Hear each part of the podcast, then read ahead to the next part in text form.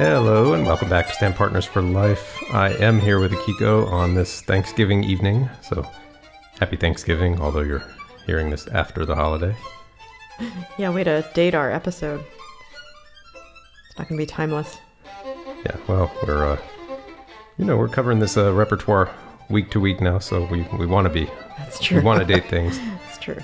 So hope you had a, a happy and healthy and uh, maybe not quite as filling a meal as we seem to have had. We are flat on our backs here from this from this meal, but um, looking forward to getting into last week's program with you from the LA Phil. Um, it was a, it was a great week, um, partly because there was a, a great solo performance, which we'll we'll get into, but um, let's uh, go over what the what the rep, what the personnel was, the program program book, so to speak. Um, Xian Zhang was our guest conductor, and we've had her a few times at the LA Phil. Yeah. Yeah, and I think also when we were in Chicago, is that, That's right. that right? She's she's actually pretty young, but I feel like we've seen her for a while. Yeah, she she's worked in the U.S. for for quite a long time, um, from China, and had posts in let's see in New Jersey, and I think she was she was assistant in New York for a while. So she's she's conducted I think most of the American orchestras, and yeah, we we've enjoyed seeing her before. Um, Behzod Abduraimov, am I doing that some degree of justice? Are you asking me? well, we uh, did. Did we not hear him introduce himself this week? But he was he was our piano soloist for Prokofiev's second piano concerto. Um, and yeah, always happy to see him. Be younger than we are. yes. Although a lot of people are younger than we are. At That's this true. Point, That's so it. it's not really saying that much, Yeah. but yeah, Not a not a major it's not an accomplishment. accomplishment. Um, but we've had the chance to play with him. I've even I've I've seen him when I've done some guest guest appearances with other orchestras. oh, I didn't realize that. So he's he's been soloist. Yeah, in Seattle, he he was soloing one time when I was there. Um, And I think, you know, well, we'll get into this more, but um, I think this is my favorite um, appearance that he's made um, Mhm. with, you know, an orchestra that I've seen or been with. So, I have some ideas as to why. ah, Um, so yeah, the and then the repertoire we mentioned Prokofiev's second piano concerto. Uh, there was a the concert opened with a piece by Qigang Chen, um, entitled. Do you want to take a stab at the, oh the. French word that means um, distance or yeah? Um, wait, did you already say it? Yeah, I did. How did you say it? L'éloignement. All right. I'm not going to do any better than that. Um, but yes, means, as I understand it, distance, separation. It's kind of the theme of the piece. Um, and then the second half was uh, from Smetana's Má vlast, um, my my fatherland, and uh, it's a sixth movement. whatever. What's that? Is it Lost is actually fatherland? Uh, that's what I read. Okay. Maybe it's just maybe it's homeland, but Uh-huh. maybe yeah, maybe German translators made it Yeah. fatherland. Back in patriarchy. yeah. Um, so that's a six movement piece. We played three movements, including the most famous one, the the Moldau. So yeah, that's the program. Um, and then we- we've got, as usual, a lot of categories to go through. Any any opening thoughts from the week? Um, it was just it was just so nice to play this music, and um, you know, initially, I- you know, I wasn't a huge fan of two of the movements of of Marvelous that we played. But I think partially, I just We only these- played three. yeah, so two of them, I was like, you know, I I love um, Moldau, so we started with that one, and then um, you know, it's just music that I feel sort of nostalgic about. I think so. It can be difficult with music like that to um, kind of move forward in your life, and um, and I kind of like get over these associations. So I was like, oh, great, we're gonna do, you know, with vis- viscerat or vi- viscerat or um, no, I don't know how to say it, but I, I just always loved that music, and I remember because I played it in high school, and I thought, okay, you know, we're definitely gonna play that one, and then we didn't, and so I think I was like "Wah," disappointed, and so it actually took me like the rest of the week to get over that. And I think like by the last, like we always kind of joke, it'll be fine by Sunday, like Sunday afternoon, like after we're done. But when I really, I felt like I didn't actually like enjoy playing it until Sunday, and it was really, it was. I realized it was kind of it was my fault because I didn't know the music as well as I wanted to, you know, and I wasn't as familiar with it, so it just it just didn't really, it wasn't really meaning as much to me as it should have or I wish it could have. And then and then by the end I felt like I knew it well enough that you know it, it just it I was like this you know this is great music and I'm enjoying it. But I think in the beginning I was like ah this needs dancers or something you know? Yeah, I I went through a similar trajectory, and it's as you say for a lot of pieces or parts of pieces that are less familiar. You know, start out the week by feeling like I'm just reading the notes and you know not getting a sense of the whole piece and maybe not even enjoying it so much, and then you know I I usually I at least get to a place where I'm enjoying the music, and then sometimes I I move through that place to the the part where I say, huh, well now I know this enough and I'm enjoying it enough that I have some different ideas about how this should go. So now I'm not enjoying it as much anymore. yeah I think I you know by Sunday I got to the middle part of that so I was I was like happy and That's a good place to be. um yeah maybe if I'd kept playing it I would have I don't know but um yeah I mean that just goes to show you, you know your familiarity can really affect your feelings in a way you don't realize you're like ah this music isn't great but it, and it was it was great music and um yeah and I ended up really enjoying it Well, I mean, our our first category actually ties right into this because uh, it's a hearing about the first time you played some of the repertoire on the concert. So, I mean, you you mentioned the Moldau movement from Má vlast. So that's uh, it's not the first movement actually, which surprised me. Not the first movement of the six. I think it's the second or third.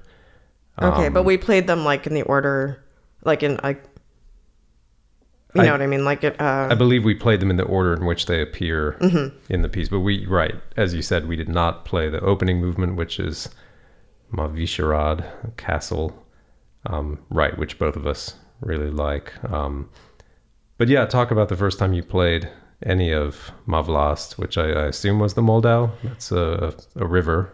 Right. So the um, Moldau and Vyšehrad were the two mo- movements we'd played in, you know, pre-college orchestra or whatever. Um, and you know, I just I had so much weird nostalgia about that music that I I could actually I could actually um remember almost exactly how I faked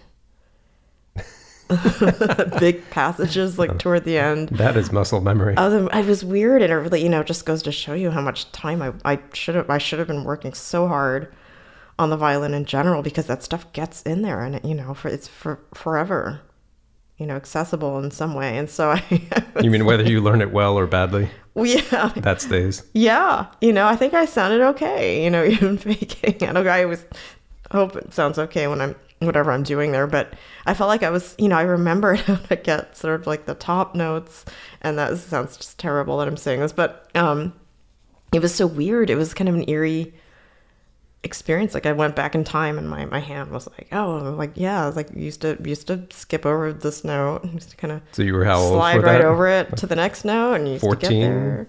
Um, yeah, maybe more like 16 or, but not, of course, not older than 17 or so. Um, and then the other memory I had was um, that at the concert, the flutes came in at the same time in the beginning And that's of the, the, problem. Moldau, which is kind of hilarious in hindsight. It was, I remember, I think, you know, at that time, I didn't have a ton of experience with things going wrong, especially not an orchestra concert. I'd faced a lot of like things going wrong on my own, but it was just, it was, it was really jarring. Like, you know, they came in together and then they, but they couldn't get back on. Well, they're supposed to alternate measures, which meant that the since they both played the first measure, the second measure was empty. Yeah, and yeah, the the second flute or whoever comes in second couldn't get it back on track, and so they just kept coming out at the same time, and that went on for like you know six measures. Probably felt like two hours at that time. yeah, but you know, in hindsight, it's it's weird how you you know the things you remember, but I I really really remember that. I mean, it's funny that that you know that music is meant to evoke nostalgia anyway, and it's so effective at doing that. I mean, it's even on first hearing, you're you're meant to feel like you're It's true. in a place that you've known your whole life. Yeah, I didn't even think of that. That's kind of eerie, right? I, I really, I sat down and felt like this, it really brought me back. And I, I don't think I've played it very much since then. You know, I mean, maybe we did it in Chicago. Yeah, I remember doing it once there, um, but Like- yeah, not not that much. I mean, it was a piece that used to be immensely popular, and it, it still is well loved anytime it's played. But you know, Yeah. a lot of times I, I feel like orchestras avoid that music. I mean, I could No. see, you know, how do you do? You can, if you do all the movements, I can see it getting a little bit because you know, as much as I joke about like where the dancers, it just sort of feels sometimes like uh, the music during an opera scene change or something. You know, it's pretty, but not, not a whole lot was happening. Occasionally, I mean, Um, we'll get into some of why that is too. I mean, there there is a program of sorts or a story that goes along with these that might have been more significant to the Czech audiences. yeah, and that you know, Moldau really is. It's it's very very beautiful, and it really makes you feel very much like you're by a river. Yeah, yeah, definitely. Um, I I also played the Moldau in youth orchestra, but I, I don't have a lot of specific memory of it. I mean, I just remember counting a lot, which is pretty much all the music back then. That was the big challenge. And if I if I didn't know how to how to sing it, if I didn't have it memorized, then there had to be a lot of counting. Um, the Chen. Now I should say that I was not part of the Chen piece this week. I was what they call rotated off, so they didn't need all the violins, and I was Rotated off. yeah. I I was yeah. I spun around and found myself not playing the Chen. Um, but I, I know you hadn't played it before this anyway, so there's no no sense in talking about the first time. Um, how about the Prokofiev second piano concerto? Any any memories of the first time you played that? Um, strangely, no, I can't remember the first time. I have a big memory. Uh, well, About you go then. Well, only because it's one of those pieces where I heard it live. The, the first time I heard it was live, and it was with a major performer. So it's a little like the Elgar violin concerto for me, where the somehow I'd never listened to a recording of it. Uh, so the first time I heard it was live, and it That's weird because I, I, I associate those two pieces are of Elgar violin concerto and and this piece I got into very much around the same time, but Oh, um, on recordings, yeah, not was that like teen years? yeah. Yeah, they're pretty pretty full blooded. I mean, I should have discovered the Elgar way sooner. Prokofiev second piano concerto, um, I didn't hear until um, the Curtis Orchestra sort of was the resident orchestra for the Verbier Festival in 1998, which was the summer after we met. Um, very Shockingly, very little lasting zero effect. contact at this point. Yeah, Um, so yes, a year after we met, um, I played that piece as part of the Curtis Orchestra, and uh, Bronfman, Yefim Bronfman, was the soloist. wow. So to hear it for the first time, Yeah, first time with him. were you sitting close? Yeah, I was principal second. Okay, yeah. Um, so yeah, sitting very close, watching him. say, were you in the back of the seconds? Was that like secret shame? I was in the back of the seconds for my first two years in school. Or actually, so this summer was the first time I got to sit sit up in the front. Um, So and yeah, that was one of the perks was watching watching him play it. And yeah, so that piece is forever associated for me with his sound, his conception. I, I remember right after that summer just buying the CD. It's uh, and we we've been listening to it some. It's him with Zubin Mehta and the Israel Philharmonic. Um, and I, I have to say, you know, this week's performance really reminded me in in all the good ways of of Bronfman's performance because I've had the chance not only to, you know, play with Bronfman many times since then, but but even that particular piece. So to to relive that first time. So yeah. yeah, that's that would be if I could pick, you know, the first time to hear it, that would basically be exactly how Yeah. to him performing.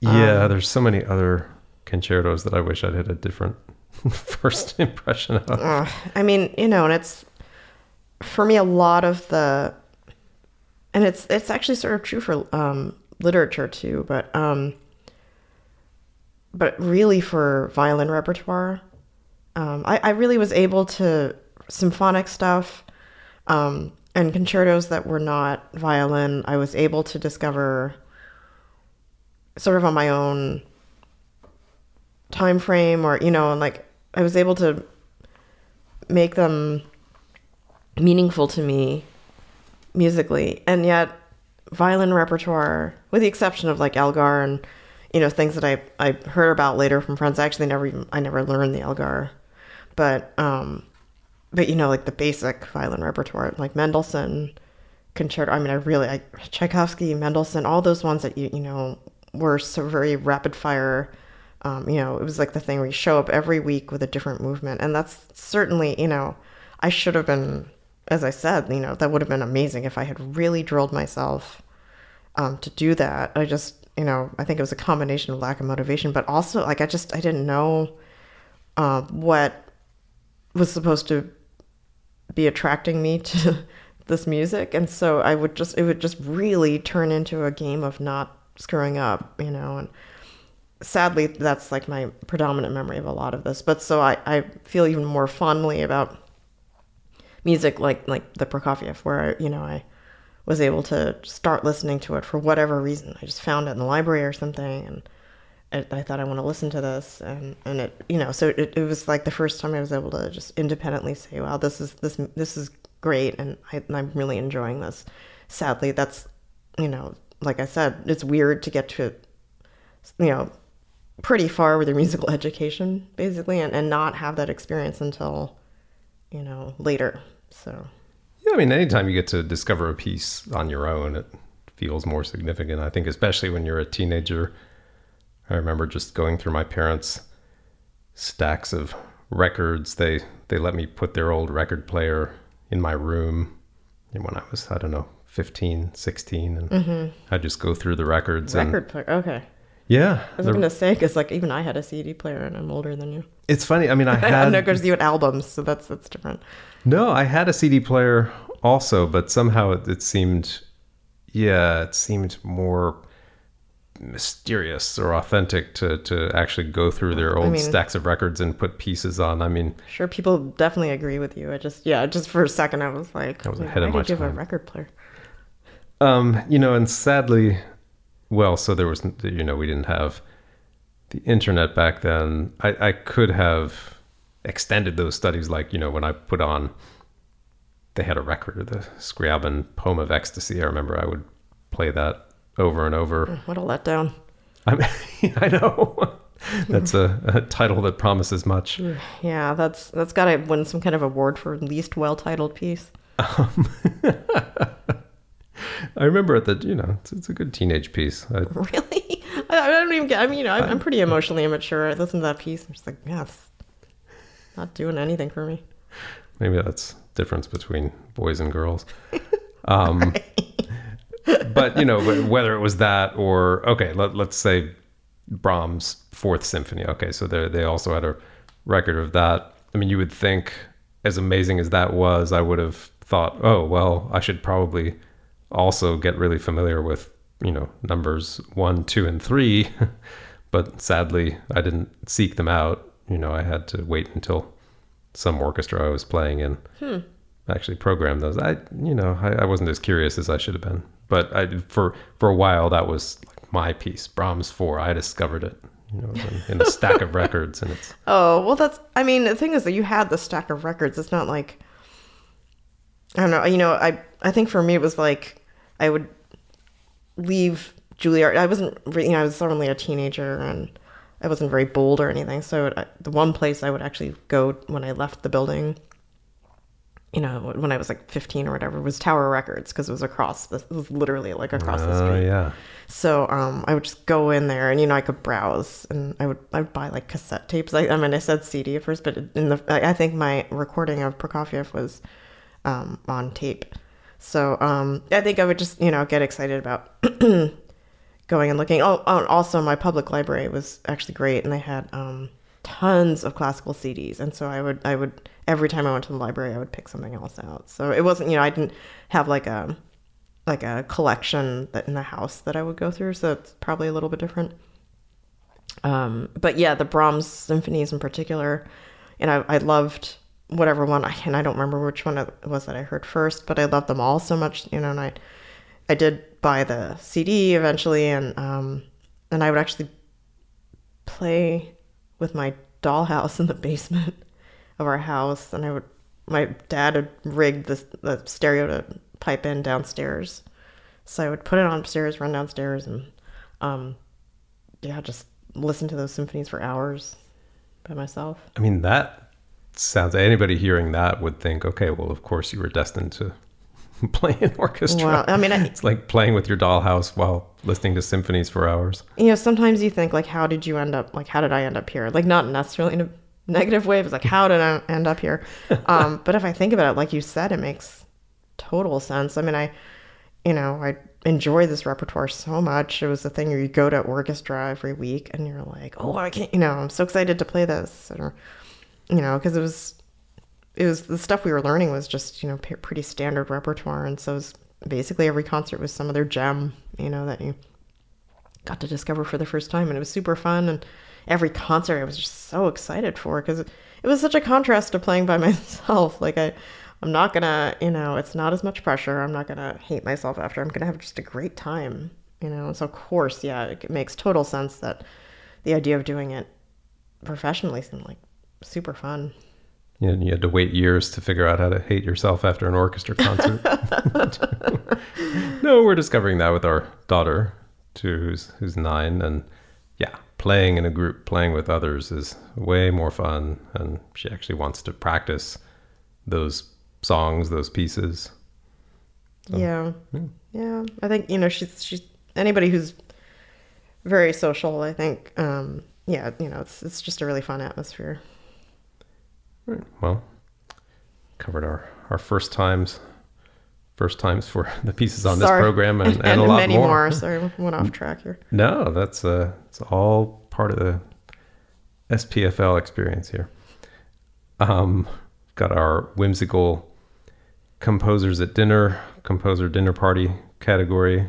Um, only got three this week. Got Chen, uh, Prokofiev, and, and Smetana. Um, have much of a sense of how it would be to to have any of them to dinner. I can't say that I know anything about Chen. Also, since I didn't play the piece. Um, yeah, I mean, I, I, the obvious answer, I guess, is Prokofiev only cause, only because of familiarity. know. Sure. Um, I probably wouldn't really have that much to actually talk to him about after I got through, you know, the initial sort of telling him how great he is and how great his music is. And, and I think we might be done after that, but Yeah, it's I, I've recently read a uh, book by Nathan Milstein, or you know, it's it's taken from a series of interviews with Nathan Milstein called "From Russia to the West." Wonderful book. Um, very hard to get your hands on. I actually had to pay a tidy little sum to get a used copy, um, but fascinating stories. And uh, as soon as I thought of having Prokofiev over to dinner, all I could think of was Milstein's reminiscence of him. He said he was terrified of him when he was younger. Uh, Prokofiev was a little older than he was, and he said all he could look at were his was his face. He said he had these like really pale eyes, but these full lips, full to the point of looking as though they were engorged with blood. And when they would eat at the same table together, he remembered being scared that somehow Prokofiev would accidentally pierce his lips with his fork and that blood would come gushing out. I'm sorry for the. yeah, I actually was thinking about that during the concerto. I know it's such a weird memory I mean, it was Milstein's memory, and now it's my memory as if I had met him. Um, so yeah, we'd hope that wouldn't happen. I mean, it, it you know, it would be interesting to talk to him about why he, because he moved to the West, Prokofiev, and then and then went back, you know, to to live and work in Russia and to live under the dictates of that of Stalin and Hmm. yeah, was was it Prokofiev and Stalin that died on the same day? Oh, Am I remembering that right? Um, I don't remember. Okay. Yeah. Um, yeah, Smetana. I guess we'd we'd want Smetana while he was still in his prime, before his final years when he was stone deaf, and Right. we'll we'll get to that in the research portion. But yeah, Smetana, known as the the father of Czech music, before Dvorak. Yeah. Um. yeah, I might choose Chen over Smetana. Yeah, just the factor of the unknown. Yeah, and I, I'm sure Chen is very cosmopolitan and interesting. You know, where I'm, I'm sure Smetana is too, but maybe I'm, you know, I'm sort of picturing him as like kind of hairy and deaf. Maybe some hair grew grew over his ears, and Yeah, maybe that was the problem. um, Constant rustling noise. all right. So we're we're not putting together a really compelling dinner party with this. Um, all right. During the week, any uh, favorite rehearsal interactions, either among colleagues or between the conductor and and us, or with the soloist? Um, well, the conductor, she's just always, she's always very funny. She's so she's so efficient. Yeah. Um, and I love it. You know, she's she she doesn't get angry. She's she's just very she's like a lot of attributes that make for a very appealing conductor. Um, she's efficient. She's not. She doesn't take things personally. I don't know. She's just you can tell that she's just had so much experience. Um, Yeah. and I yeah I really like that about her. I don't have a specific. Maybe you remember a very specific interaction, but um, There's a couple funny lines. yeah, yeah, so, yeah, what were they? Well, I, yeah, just the way she puts things. Uh, you know, I would say, the, so the traditional dynamic, right, is going to be that the the conductor wants to rehearse a piece over and over, wants to go back and do this, do that, tell the orchestra how to play. The orchestra is dying to move on, but at least in one case during the week, it was, uh, you know, Xian Zhang that said after one of those requests, you know all right, we'll do that. But then I want to, I want to move on and play another piece. And it was just great because you, yeah, always it's the orchestra that wants to to move on. But she was right. I mean, we had to get to to some other material because it was unfamiliar. Yeah, she also the the pianist. Oh, that was very funny. But he, um, yeah, I think the beginning of the last movement. I think didn't she say something like, like, oh, you want it faster, right? And he, he say, he, he kept being like, "N- no, no, it's it's fine, it's fine the way it is. Like he just, yeah, he was he was worried that that she was gonna like m- misinterpret his what he wanted to do as just being fast and so there, he was really trying to make sure with her and that that kind of made me laugh too Yeah, well, I was thinking of that moment too because he kept saying, "Just make sure you're turned to me. Just turn to me." And he kept saying it to her, and he kept turning to us, like, "Is is, is she is she getting this? I really want her to be looking at me." yeah i guess Conducting piano solos is always funny with the positioning because they really right. The, the conductor, and not that she was insecure, but I think conductors often get insecure because the the lid of a grand piano usually completely obscures the conductor from the audience, and I think a lot of them are uncomfortable not being seen by the audience and having the soloist behind them. well i mean i always feel we talked about how we feel playing piano chamber music you know any like piano chairs and I, i've never really talked to anybody else who felt this way but i don't know i have a really hard time um like physically just positioning so that you Talk can, to me about it. I mean, like I don't really, and because like that. the way they, I don't know, I, like, always feel like I can't move in a way that is clear to them. I just, and I, it, I feel like it makes me just second guess all my movements, and that, Well, it's a different know, kind of it's weird. motion, right? I mean, Yeah, and so like when I breathe and I start a note, and they're like, oh, "I can't, I can't tell what you're doing." It's like, yeah, what am I, do- what am I doing? You know, um, but also the volume. I mean, pianists are, you know, it's it's a loud instrument, and I I always feel like somehow in the end, might makes right with them. not not their personality. You know, there's so many incredible pianists who are not like that, but um, in the end, I feel like there's a certain amount of having to defer. Um, and, and like I said, I'm talking about um, being in chamber music with them when you're sitting in front of them, and um, but yeah, I think you know, and, and I don't know, maybe it's just not my personality to naturally defer or something. You can you can tell me if that's the case. Um, but yeah, so anyway, um, but he was he was great, you know, and he he just was really it was funny because he was he was so utterly comfortable but yeah and those just a couple moments where he was like make sure you were looking at me because I, I think he just was like the only way this could go wrong is if it's just you know starts to fall apart so well, the second movement of that concerto, particularly, is just a it's a nonstop, um, nonstop, lightning fast octave passage for the piano. It just goes on for two and a half minutes at least, and um, it's sort of like the first violin concerto right Yep, yeah, scherzo Yeah. movement of the first violin concerto. Um, even more, even less of a break. And right, if you get started off at the wrong tempo, it's kind of like, right. I mean, someone trying to sort of set a pace for the for the mile run, you know, or sixteen hundred meter run or something like that. And if the pace is off by, you know, five seconds for the mile, that's enough to to wreck it. So yeah, in the first rehearsal, we finished. I mean, he, I was sitting right next to him, so I could tell. Yeah, he's pushing it, but he was doing that because he felt like she was pushing it. So we finished, and she said, "That's fast," and he he was mopping himself off. He was like, "Yeah, it was." yeah that he you know he nailed it it was it was great Yeah. Um, any any toughest violin, like just uh, looking strictly at sort of right difficulty on the violin or or something. If you had to play it in an audition in the whole program in the whole program, oh anything in the Chen I didn't play. The, well, the Chen was like individual parts, so it wasn't. That wouldn't be such an audition piece, but I mean, I mean, I already talked about, you know, my my woes, and that Smetana was just trying to, know, try to get in my fingers. And uh, was there a particular?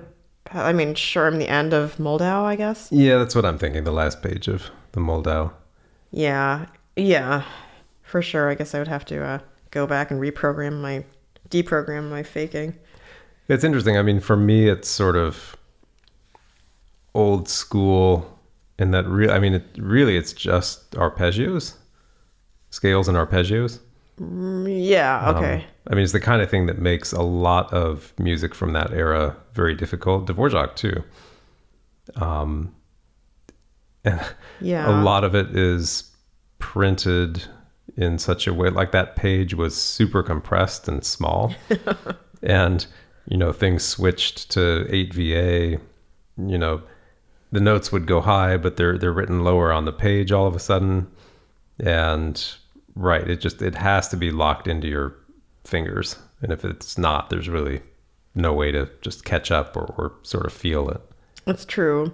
Although, yeah, I mean, when it comes down to it, it doesn't doesn't have. I don't. I don't have. And maybe I should come up with some kind of like, you know, like fictitious table of difficult elements. But um, in the end, you know, that's the kind of excerpt. If it was an excerpt, where I would say, you know, this is the one that's basically just pitches. So yeah um, you know, you're not having to play high pitches at variety of dynamics or, you know, or even a very soft dynamic, which I think is harder. You know, whenever I look for a tough passage in something we're playing, you know, I'm like scanning the music. Um, it can be frustrating. I talked about how, like, you know, jokingly about how I, I don't like to practice my parts in advance sometimes because sometimes you practice something if you don't really know how it goes and you get there and you realize I practiced this, you can't even hear it. And so that happens. That's the worst. like half the time, you know. And so you you have to figure out what's you know, what's the what are the super challenging parts? But um, but yeah, so you know, if these are pitches. So once you learn the pitches, then you're okay. To me, that's not um, you know, the hardest excerpt, and you know, there are exceptions to them, and I would say Strauss could be characterized as being largely pitches, and yet because of you know it, it they can be pretty crazy um, and the span can be just so fast and large Yeah, I'm not sure there were any truly heart-stopping things in this program.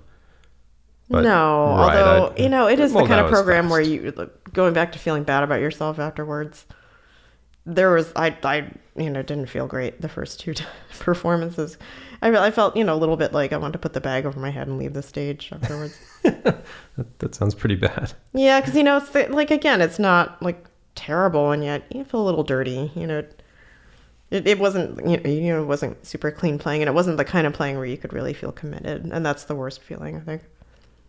Yeah, I, I, I felt like yeah, old Smetana probably deserved deserved a better better look than he got the first night anyway. But Yeah, I mean, what what is other Smet? I mean, I've never played the quartet.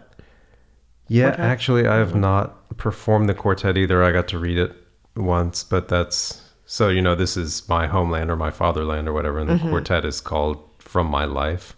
Oh, right. and it actually includes a part so so he was actually deaf completely deaf for the last 10 years of his life and i guess all he could hear was a high pitched tone Okay. or buzzing um which sounds terrible um but he put that in the quartet there's a there's a part where everything drops out and there's just a really high uh, note in the violin like a high harmonic Yeah.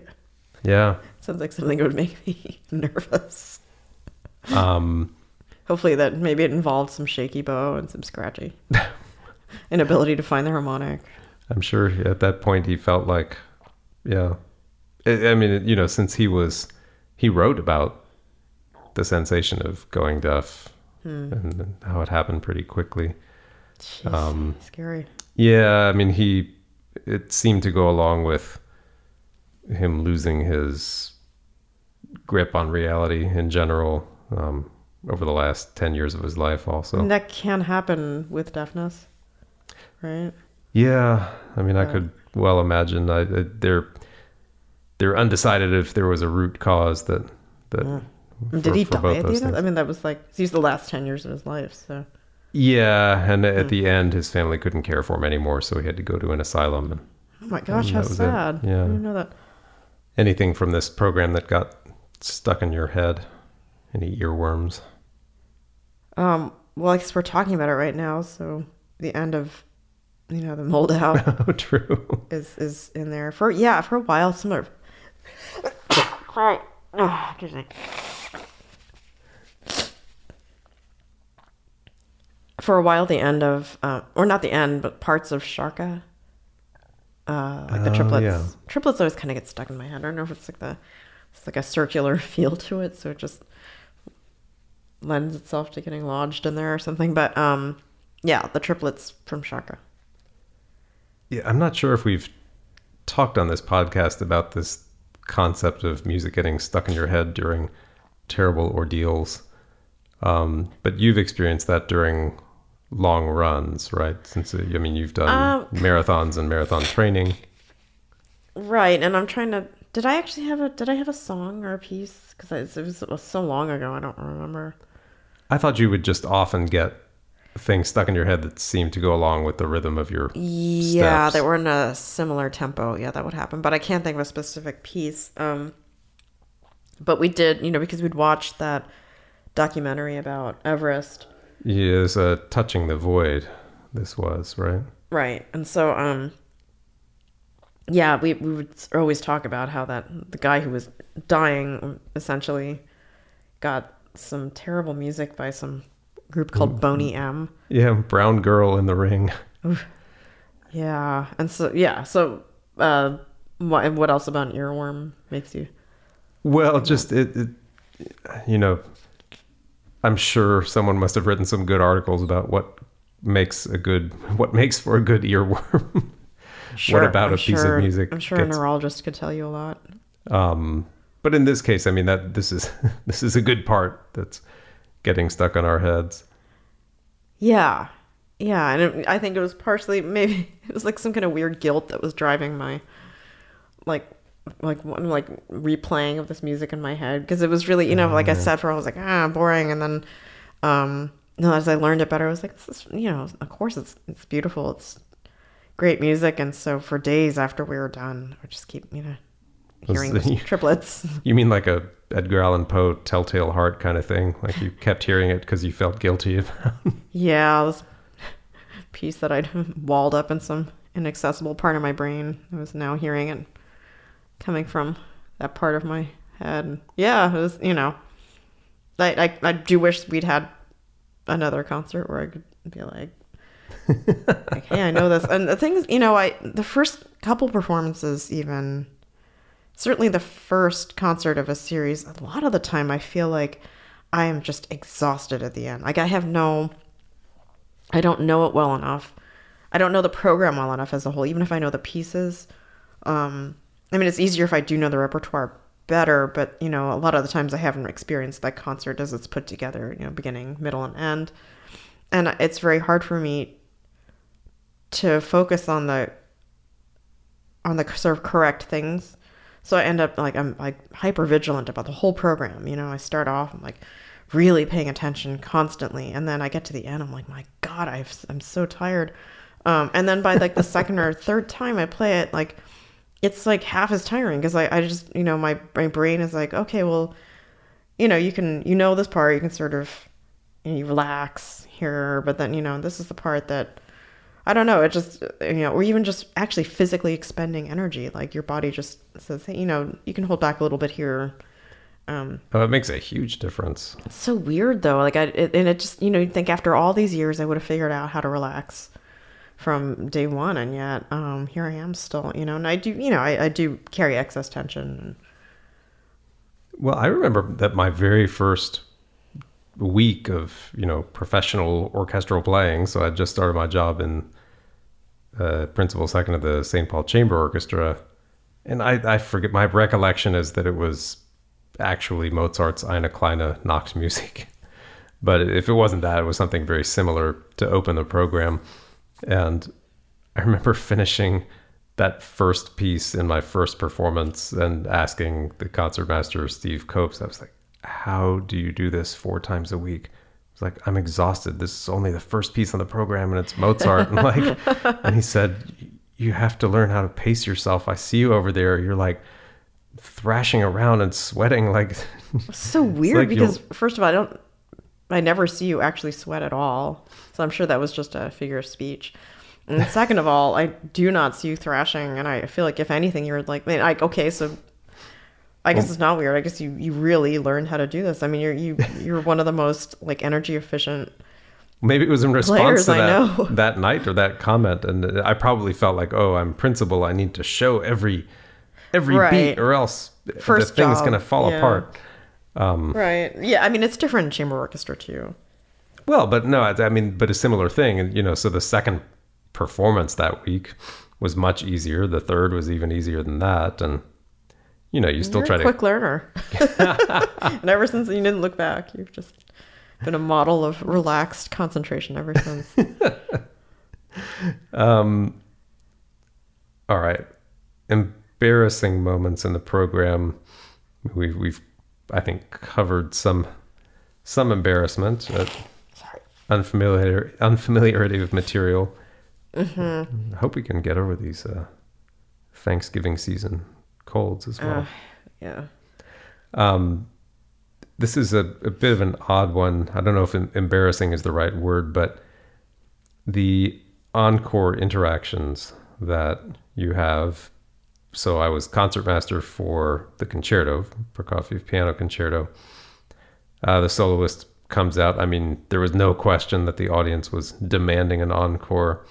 And I was I was demanding an encore. I was doing yeah, you were right my behind very me, best for my little stomping, waving. Third chair there, stomping and waving. Keep this I, going, sound, people. I sound like a real model of discretion. That's great. No, I mean, hey, the people complain that you know orchestral players don't show emotion. It's like if we're really, you know, we really enjoyed this performance, we want to hear him play an encore. It's like we're whipping the crowd into a frenzy here. Let's try, yeah. But um, you know, the the soloist sort of makes a show of, oh, should I play something? Should I not? What should I play? And I know, and you have to be the street man. I know you you know you have to say like, oh yeah, yeah, you should. What should I play? Oh, I don't know. Play, you know, play something flashy, and you know they know what they're gonna play. And, or ba- may, maybe he didn't. I mean, maybe Yeah, I could have. I Maybe I could have told him anything. Play. I've got rhythm. Yeah, I mean, I, I think uh, I picture Bronfman doing that a lot. Right. Maybe And he be- started it. Maybe maybe I'll have to do that now. um, but yeah, I'm trying to think of a most embarrassing. Uh, no, it was like more like medium level embarrassment for over a longer period of time. But I do have a very embarrassing story that involves Xian Zhang. Oh, really? Well, you remember that it was, um, and I feel like I've had other ones with her. Like I, I'm not sure. I feel like now when I see her, I feel like my my brain just can't help but want to do something really stupid, and I'm like on high alert when she's around because I have no idea what. maybe she often is. conducts Slavic music or something like the kind where there's like this big rests with nothing happening between these huge loud chords. Um, like Smetana had a few of those, right? I mean, at the end of loud pieces, but I mean, it was like, you know, big chord, silence, big chord, silence, and then like chord, chord, and then you're over, you know. So the end of Sounds bad. yeah, you know, in this case, it wasn't tricky in the Smetana, but um, when we did Mozartiana in Chicago, She was conducting. yes, Ah. and yeah, um, it Yeah, that, Tchaikovsky. yeah, Tchaikovsky Mozartiana, and and you know, um, you know the piece, and anyway, you know there's you know the concertmaster solos. I'm sure you're not specifically thinking of the end of one of these movements, but anyway, it was like it was something where the, they came back twice earlier in the movement. It was um, chord, chord, chord, chord, like on all the. Um, and at the end, it comes back again, but it's chord, rest, chord, rest. And so it was like loud chord, like four note chords. And so um, You played every one of those four. I, and more. I played, I played five. So a yeah, five note chord. well, no, no, not a five note. I mean, um, yeah, instead of you know four of these, whatever, I played an extra one. Um, yeah, so you know it was like, like this huge gaping silence, and I just really went for it. And I remember I was sitting in the back, I couldn't really see, and I was I looked up to see the beat, and I just I don't know, I must have been tired. I just didn't. I just was pretty confident. I guess it was already in my ear from earlier in the movement, but as, as I already said, that was not the same pattern, and it was the most embarrassing moment of my entire professional life. Still, it hasn't been dethroned. Wow. Yeah, it was bad. It was the it was the it. kind of thing. And I think I've already talked about it on the podcast. Like, there's no way I haven't talked about this because it really, as I say, it was like not even close. Well, I remember that story. I just didn't remember it was uh, Xian Zhang conducting. I actually don't remember it happened in the moment. I just I remember you talking. yeah, and that's you're always good about being like, oh, I didn't notice anything. You probably pretended you didn't hear it or something, but there's no way that that would just be a total lie because it rang out, it echoed through the, you know, and yeah, like I said, it was the kind of thing where it's one of those where afterwards everyone goes, who was that? and you look around like, "Ah, man, Jeez, I feel don't bad for that person. Did something happen? And it's like, whoa, well, you know, I don't know, but that person probably feels pretty terrible right now. and for years later, apparently. But Yeah, it's yeah, it's terrible how that can really just stick with you, you know. well, it didn't result in anything embarrassing happening this week. So Right. So I survived.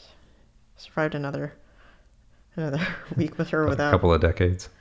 without smiling myself. But I, I, I feel like there's another moment that I had that wasn't quite as bad, but yeah. Um, Oh wait, what am I saying? No, I totally came in wrong with her on the podium this week, but this week. I think I just I've developed kind of a callus, so it doesn't bother me as much. But um, yeah, I was something in the Chen. So this is just in individual parts, and I came in a bar early. And uh, yeah, you know, I think I she mean- she looked a little bit confused slash, you know, But how nice that you could have that much impact on a concert. I mean, we get used no, to. no, I mean, it didn't have any, any impact on the concert, but I think she noticed. Oh, Yeah, I mean, the Mozartiana, that, that impacted the concert. That was, yeah. I'm sure it didn't make the review though. I don't know. I don't read reviews, but We'll have to for that reason. We'll have to look it up. Uh, we may both have the same answer for this, uh, but goosebump moments from the concert. We do have the same answer for this. All right, you want to spill We're it? gonna, we're gonna keep it to ourselves. We're not gonna tell. That's right. Um, oh, I mean the the first movement cadenza of the Prokofiev concerto is Yeah. like one of my like all time goosebump highlights. and to hear it live, Yeah, because we we came right from rehearsal into my dressing room and and just put on the recording. Well, but the first rehearsal, you know, he's sounding so great, and then get we get there, and he's like, okay, he just stops and he skips to the very very end because, you know, once somebody feels that comfortable with it, which of course he he does, like he, they don't necessarily play it in rehearsal, um, because they're trying to be considerate and not not use rehearsal time to play their their own stuff, and so you know, I was like, ah, it just crushed me because I was like, uh, this is this is one of those times where you, you couldn't hear it enough. And like it was, uh, you weren't even around for this. So like we went back to your dressing room, we listened to it, and then I think later that afternoon or the next day, I heard him practicing it Ah. on stage, and so like I turned the monitor all the way up just so I could hear him practicing Oh, it because I just wanted to hear it, you know. And um, yeah, and it's it's it's just so yeah, first movement cadenza of the concerto, but it's all it's when it it builds to this incredible um climax and it involves, you know, maybe I have a thing for you know, like I said, those triplets, sextuplets, any of those like you know, non-duple things is just really because the the sextuplets they just they really have this like rolling effect. Um it's yeah, it's just, you really feel like you're just you're just whirling around in the, in the sound. And yeah, and I don't think I've ever actually gone to a concert and, and listened to it. I've always sat on stage, and so you know, I have to say that it's just one of those things that's so great about the job is like to sit that close to someone who's doing that. Um, it's just it's such an unbelievable feeling.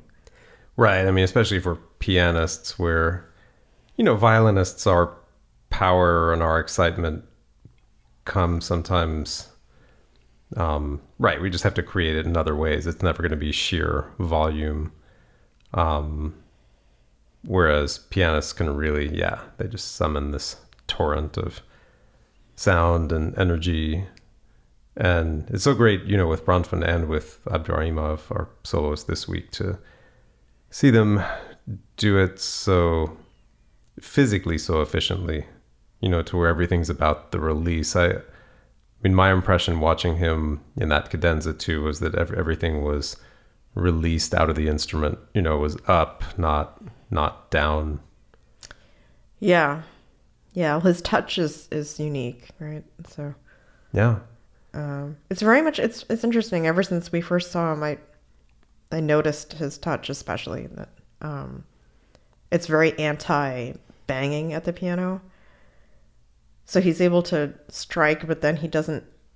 I mean, I'm not a pianist, so it just seems like he strikes but doesn't release the key immediately, so it doesn't just like fly back up. It somehow dampens the the the up motion of the hammer or something. It just Yeah, it doesn't. I'm- Yeah, it's it's it's just so not bangy. I know he really takes the edge off the sound magically, and um, yeah, no, I think it's really special, and um, you know, he's still really young, so it's cool. He's gonna have a great career.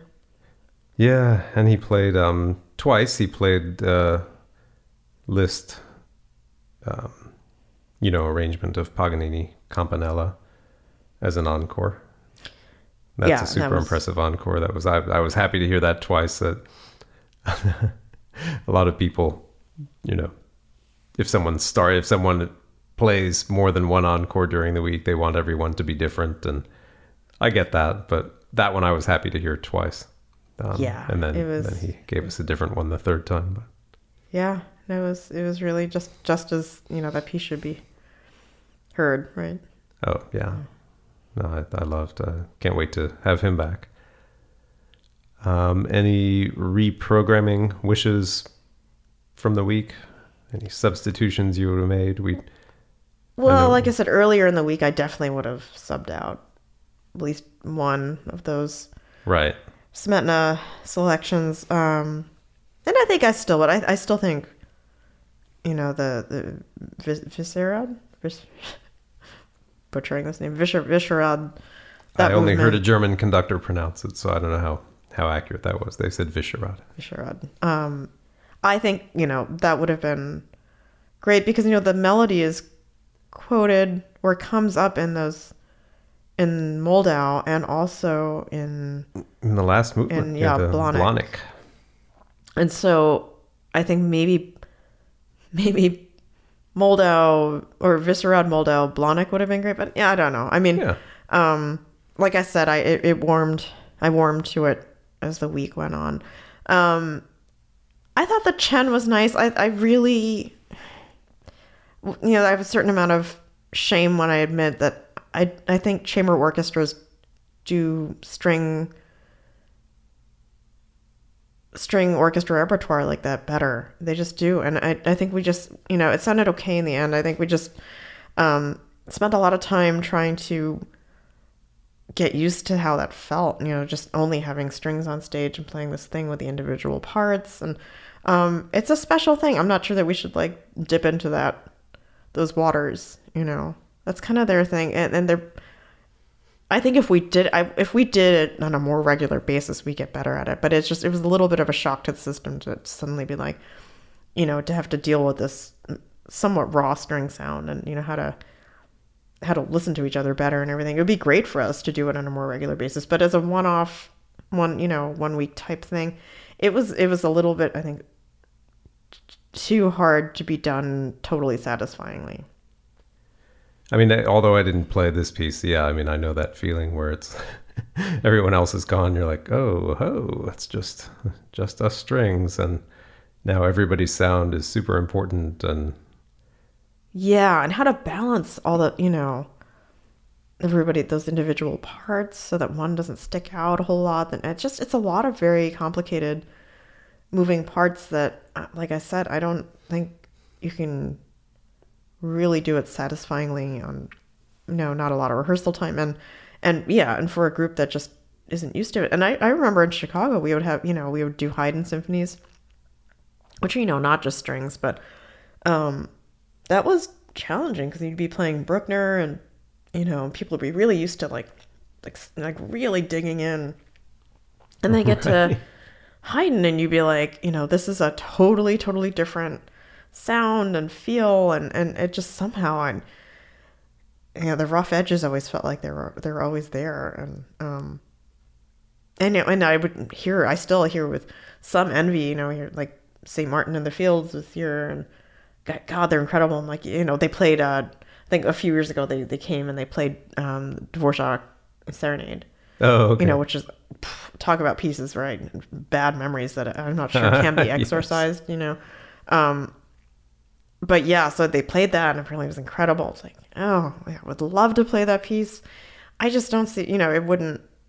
It would just be too hard you know, for a symphony orchestra, not used to that, not used to the sound, not used to each other's, you know, naked, exposed sounds. I just, you know, there's a lot of huge challenges with that. Yeah, yeah, it's like getting your your friend group together to do a yeah swimsuit calendar photo shoot. It's like, oh, we're not used to this. It's like, can we just hang out and drink wine and cook food? Yeah. yeah, I guess, sort of. Um, yeah. Or like you're suddenly, it's like you're used to one kind of exercise, and then someone's like, it's like when Lance Armstrong ran the New York Marathon. Uh, He yeah. thought he was he thought he was just gonna rock it, you know, because it's just about fitness, and in the end, it's about a very specific kind of fitness. True. Even though he's incredibly fit in other ways, like the running turned out to be a you know slightly different set of muscles or whatever. Well, So also think, he forgot know- to do his whole, you know, cycle with the the blood stuff before the marathon. Really, It was it? Or no, I don't. I don't know. anyway. So I think I think that's a I think it's a good analogy because it's a metaphor. That I like that. Yeah, it just you know nothing. Whatever it is you're doing, you've got to be good at that. It's a very pretty specific thing. Did you see any um any celebs in the audience? Any audience member stars? Did Uh, I? Yeah, I don't remember seeing anybody. No, I'm pretty sure they didn't come. It's too bad. They we didn't see we didn't see um you know Wendy Malik either. I, I always look for her because she's always right next to my right next to my ankle. So She'd be just easy to see. All right. Um, some. How about some half baked research? All right. Well, you were the you were the half baked researcher. I did some half baked research. Um, yeah. So Qigang Chen actually had to spend three years locked away, you know, for re-education during the Cultural Revolution, and um, got the opportunity to move to France and was uh, Messiaen's last student or one of his last students. Actually lived with him for last few years of his life. I mean, I I know I'm not not surprised. It was it was interesting writing for sure. Um, also, music director of the opening ceremonies for the 2008 Olympic Games in Beijing. Oh, So if you if you watch those, I, all I remember were the cubes, like boxes or something. oh I But don't remember. yeah, um, music director. Okay, about the Prokofiev concerto. So Prokofiev basically wrote that. I mean, he was more or less a student when he wrote it, um, and dedicated it to a friend of his who, right after he finished writing it, um, this friend of his wrote him a farewell letter and then did himself in. Um, so the piece was dedicated to this friend. Um, Wait, what happened? He- so a friend of Prokofiev's at school, Okay. right around the time he was writing this piece, um, killed himself, Oh but wrote Prokofiev a farewell letter before he did it. They were very close. oh and dear, terrible. so Prokofiev dedicated the piece to him. Didn't get a lot of performances, and then the the score was uh, destroyed in a fire uh, shortly after the revolution, 1917, because um, the piece was written several years before that. But the score was destroyed, and so he had to reconstruct it in his head, basically Okay. and even he said it was so extensively rewritten that you might as well call it the fourth concerto because at that point he had already written and performed the third concerto. Okay. so the the real premiere of the version that we know well the only version that exists uh, was in the mid 20s sometime with Koussevitzky conducting.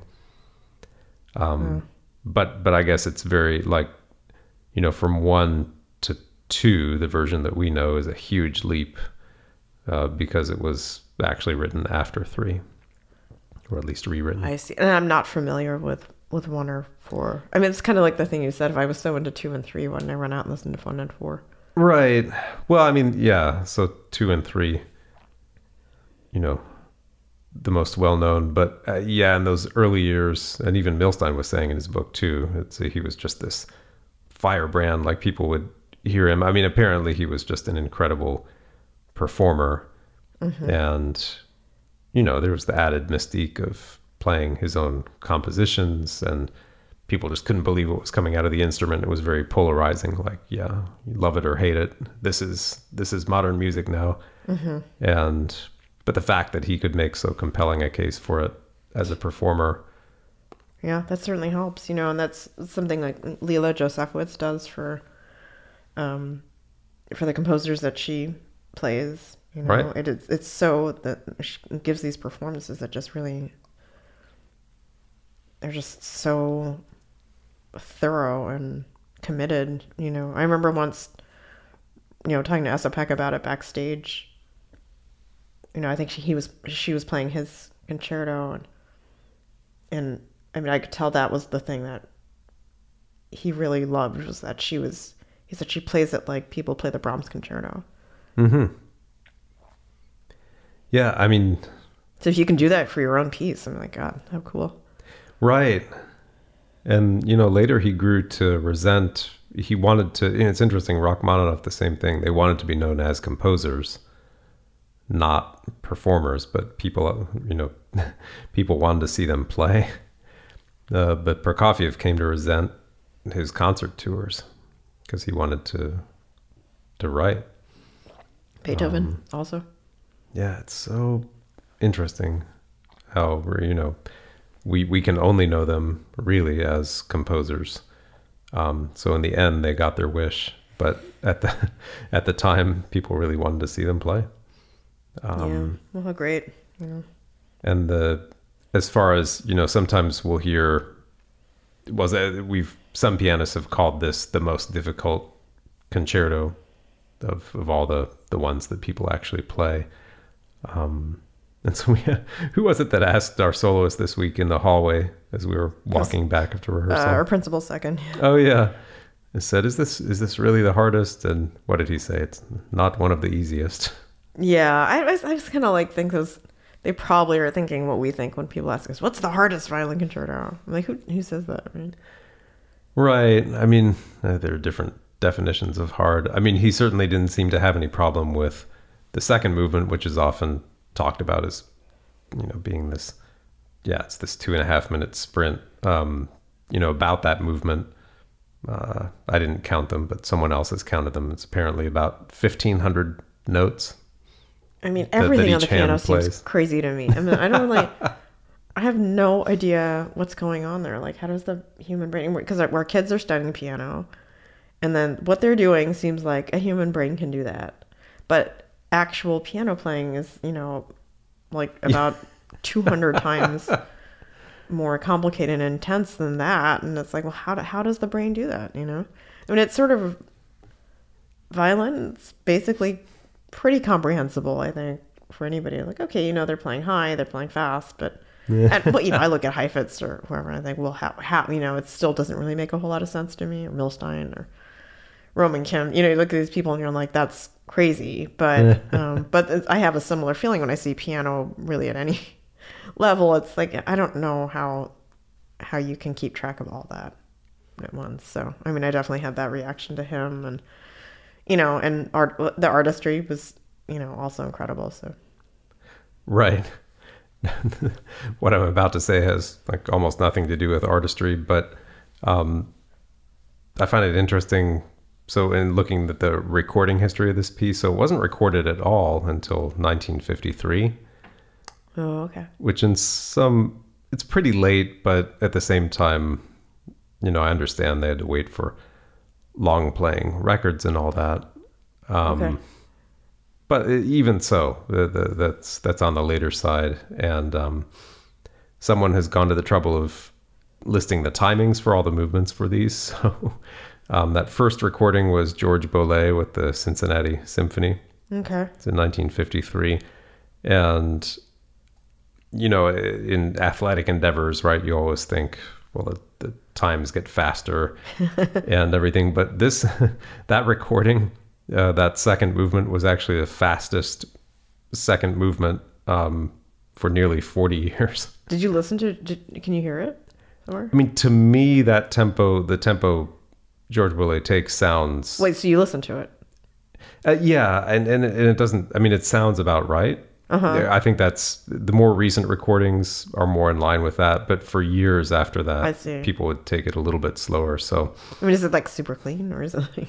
um, it, a it- couple it sounds very good. I mean, the, I I was reading, you know, that that recording. A lot of people didn't want to record it after that. That the piece wasn't super familiar, Uh-huh. and so that that really set the standard for a long time. Okay. Um, and you know, similarly, so our soloist, you know, Abduraimov, um, he really his he's often identified with Prokofiev, his big competition win, um, was the, the London International Competition when he was 18, and it, it was his performance of the third concerto that people really talked about. I'd, I'd love to hear that. In I don't finals. think I've heard Me him play too. that. Yeah. Yeah, I've never heard him play that. Um, and I guess right shortly after that competition, he got the call to sub for Martha Argerich. You know, often Right. often canceling performances, but she was supposed to play that piece, the third concerto, so Mm-hmm. he played it. Uh, Dutois was conducting, Yeah. and Yeah, I'm sure it was amazing. yeah, I'd love to hear that. Um, it's weird because the first time I played the third concerto, it was at a summer festival orchestra uh, with my dad. My dad was in the flute section. Oh, This was up in Door County, Wisconsin, and it's John Browning, right? it was John Browning. How did you remember that? I just not remember the story. Yeah, because he was substituting for I, don't- I don't remember who the the soloist was supposed to be, but um, John Browning at that point was, you know, fairly old and um, hadn't done a ton of performing in recent years, but he had been identified with that piece um, in prior years, and so they said, "Oh, well, he's not living far away. Let let's see if he's up for it," and he certainly was, and that's how I came to know that piece. Oh, wow, so that's really cool that like both those concertos you heard for the first time live. Yeah, yeah. Um, as far as Smetana research, we talked about his his deafness and how quickly that came on. So you know, this whole Má vlast was all composed while he was deaf. You know, he makes so much of Beethoven, obviously composing most of his famous works when he was deaf, but that's, still pretty amazing. I I, I don't really yeah, know it how is. people. You know, it's really very lush sounding. You know, I wonder if somebody I might have helped with it. I don't know. The orchestration was great. So, yeah, and I guess that's skill. So he had that. But just this thought also, I mean, the whole thing about symphonic poems, I mean, when you think of tone poems or whatever, I, I often think of Strauss or, um, and it was just when I was reading up on this that I realized that Liszt was the one who sort of ushered in the, the tone poem thing or the symphonic poem. Okay. Um, you know, because before that, What what are I don't know what's the list tone poem? Yeah, that's the thing is that we don't play a lot of them, but he wrote a number of them um, for piano, but but also for orchestra, um, and just this idea that music would have a, a program, you know, because uh music, your programmatic music before that was basically opera. Like either you wrote a symphony, which was just music, you know, there was a theme and it, there would be some kind of development and it would have a structure and all that, but not a story. If you were writing music with a story, then it was So this had like Opera. kind of like a libretto um, or like a not exactly, but but it was about specific things. Um, because yeah, but before Liszt, who was really not very much before Smetana, yeah, you just you wouldn't write. If you wrote about a specific thing, it would be a multi-movement drama, basically, or or you'd call it a symphony. So this idea of standalone pieces that were about literary or you know whatever other themes um that was a was still kind of a new concept so that's that was what's, Má vlast. what's the deal with Beethoven Sixth Symphony? oh with the the pastoral Yeah, because I think of that as being programmatic. actually you're right and so i mean if that if those pieces basically had if those movements had been separate pieces then yeah i think that's what that's what i'm talking about Yeah, or even um. So what year was Má vlast? Sorry. oh i'm gonna say 1870 in the 1870s Yeah, I'm always amazed. I mean, people are so over Berlioz' Symphony Fantastique, but um, I still, I still oh like that's playing amazing it. It is, it is great, you know, and the, you know, the, depending on the tempo, you know, that third movement can be kind of a drag with the oboes and English horn. But um, I mean, to me, that's, and that also is programmatic, right? But Oh, I, definitely. you say, not individual pieces, but yeah. Right. Yeah. I mean, I, I think people, there was a thought for a while that, right, if you had a real story to tell, that it needed to be in some sort of symphonic form or it needed to be called a symphony. Um, so, this thought that you could just write, you know, a 10 minute piece and that it would be kind of like a, a painting where it would depict a scene without necessarily, you know, a full development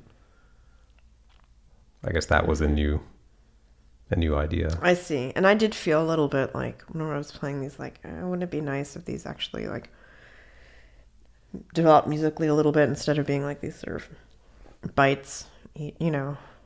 Um, so I see. I see why that is now. So yeah, just interesting to think of a time right before before any of the Strauss tone posts goes. Yeah, we would just sort of take it for granted. I mean, the, the Chen, for example, uh, is a piece about this certain idea of distance or removal, being removed from your homeland and going somewhere else, and uh, I suppose that ties in with the the Smetana of writing about your homeland, even though he was still living there, but just felt removed, I guess, because of the deafness and all of that. Um, but yeah, I guess people didn't do that back then. So, I see.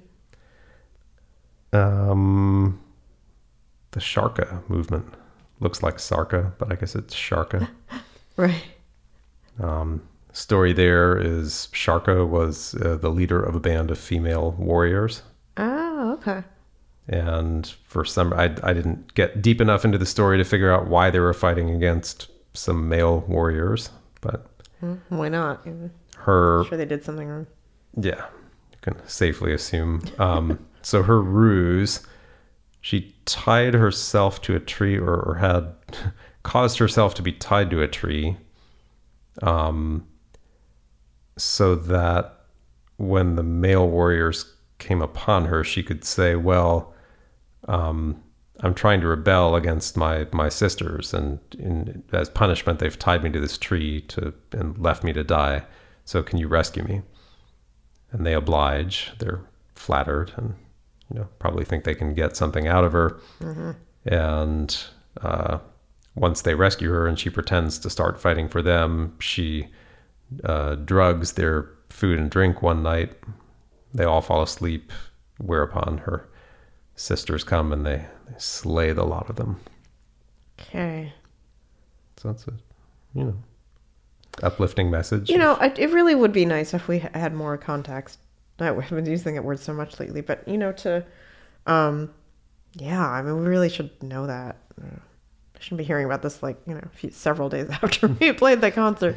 I don't know. It'd be nice, like you know, maybe I'd play it differently. Hmm. Probably. just Pro- no, that- it would just give me another reason to be like, don't you people know the story? Right. And, you know, it's debate, you know, would we play it differently? I I don't know. Maybe though. And it can't It hurt be- to know it, right? right, it would be great for the audience to know. I mean, not not necessarily even to know every detail of the story, but to know okay, these pieces are about tales that might have been familiar to the audience. You know, that's worth knowing rather than just, oh, this is a some old dusty piece you've never heard. Well, you know, and that's something you know you've heard me talk about recently, being you know something I wish we had more of. Just I don't know, you know, when you go to see a painting in a museum, there's a like often there's a blurb next to it that tells you gives you some context. Um, anyway, program notes. I just I think before before you even sit down though, I think it's important to you know as a listener I think I think the brain wants some kind of like organizational information that might be useful, you know. I mean some people we've talked to people who also like going in going in fresh. You know, but um I don't know. I, I think that it's it, it's even just going to the concert, you're more excited if you're like, oh, that's right, it's going to be this. Well, yeah, I mean, there's going in fresh, but the, then there's also, I, I think, it's important to know certain things. I mean, we've been talking recently. I'm reading a book about Leonardo da Vinci, um, which is not his real last name, but um, He was from Vinci. he was. Kram- But- Kramer was right. you know, speaking of going to a museum, and uh, you know, how many paintings of Madonna and Child, right? You know, the the Virgin Mary and Jesus. How many paintings of that do you see? And it is illuminating to know what people expected when they saw such a painting. Like these are the traditions. This is what people are looking for. Um, and so, and a lot of these paintings were commissioned by certain churches, right? So people are expected to fulfill certain traditions. But now here's a painting that bucks those traditions and in ways that may not be obvious to the modern eye. But if you know what to look for, you can see that this is actually really transgressive. You know, someone's doing something that, that shouldn't have been done um, or that would have been shocking to viewers at the time. And you know that that is important to know. Uh, it adds to your enjoyment when you can when you're kind of in on the joke, um, because otherwise a, a painting from the 16th century or uh, the 15th century can just look old. You know, just like this music can sound like romantic music. It's older than Dvorak. It's kind of like Dvorak. Right. Yeah. No, I, I You don't have to know about the women killing all the men. no, but you know, I think there was, and it's you know, it's possible there was an overt tie-in, but I think um, the Chen was also about um, estrangement from your from your homeland, Yeah, very much. um, and you know, I hope I hope it was clear to the audience that that, that was sort of uh, the thread. In some ways, like maybe it's awkward because you're like, well, the Prokofiev not necessarily is just great music. Like I don't, you know, maybe that's just not cohesive enough. But Well, but I mean, uh, he also, you know, he left Russia, and at the time that this piece was premiered in its modern form, he was Uh-huh. living in, you know, living in Paris, you know, yeah, and so like Chen. yeah, I, I think there was a real through line to all this. So, no, if you were at the concerts and you felt that, let us know. Or if you feel like I'm correct and you could use more of that, Let us know let that the LA too. Phil know. we'll pass the message on. Um, I couldn't find very many of these pieces in in pop culture, famous TV and movies. Moldau, no, nothing. Um, so it was a piece that was featured in one of the Bernstein Young People's Concerts Oh, okay. telecasts you know, from the '60s. Um, Yeah, it's not like we're not getting like a Tár Mahler Five connection. No, um, it was also in the the Tree of Life, which I didn't see, but What is the 2011, Brad Pitt, Sean Penn, some Okay. star power there. Weird. Okay, No, this movie. featured in there. Um, we've for the Prokofiev second concerto. No, um, not as not that I'm aware, but the, the third concerto was actually in a movie that we've seen and enjoyed, Humoresque. It's a Oh, weird. Okay. movie from the 40s that usually violinists, if they know the movie, um, we know it more for the fact that Waxman's Carmen Fantasy um, made its first appearance for that movie.